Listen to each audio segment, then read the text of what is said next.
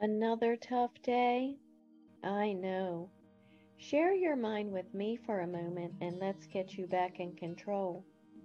My people, hear my secret. When correcting your love, speak from a heart of love. It's based on the words of Zeno of Citium in the book of Proverbs. It's better to trip with the feet than with the tongue. Those who guard their mouths and their tongues keep themselves from calamity. Here's the storytelling. My partner is playing on their phone during our date. What should I do? It's better to trip with the feet than with the tongue. Those who guard their tongues keep themselves from calamity. I know what is important in my partner's life and use these topics to engage my partner.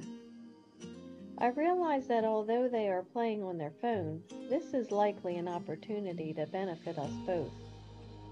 The character trait I improved was having patience and love for my partner.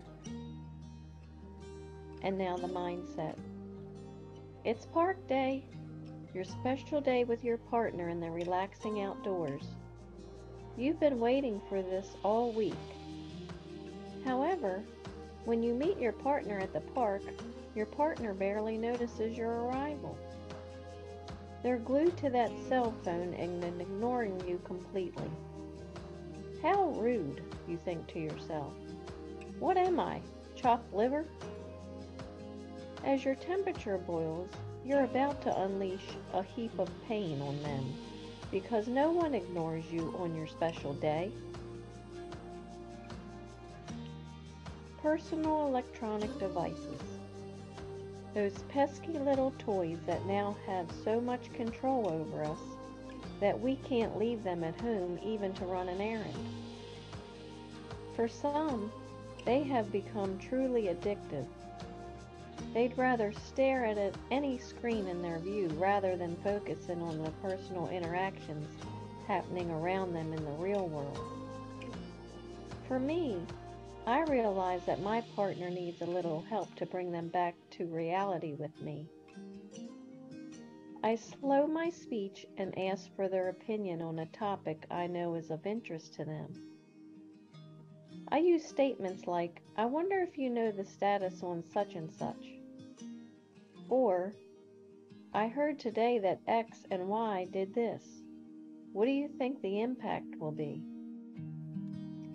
You see, people love to talk about themselves and what interests them. And as you can tell, I'm asking open ended questions to get their opinion. In essence, I've opened the door to help bring them back to reality, to me. So the next time you're upset at your partner, be more aware of your body language, facial expressions, and the tone of your voice. Just be nice. N. Nurturing. I. Inspiring. C. Charming. And E. Enthusing. Remember, when correcting, everything out of our mouths should come from a heart of love. Thank you for sharing your mind with me. For your continued success, hear my secret. When correcting your love, speak from a heart of love. Now relax, control your mind, and be as you wish to seem, empowered. I'm Lori Stiff, the Stoicess, and I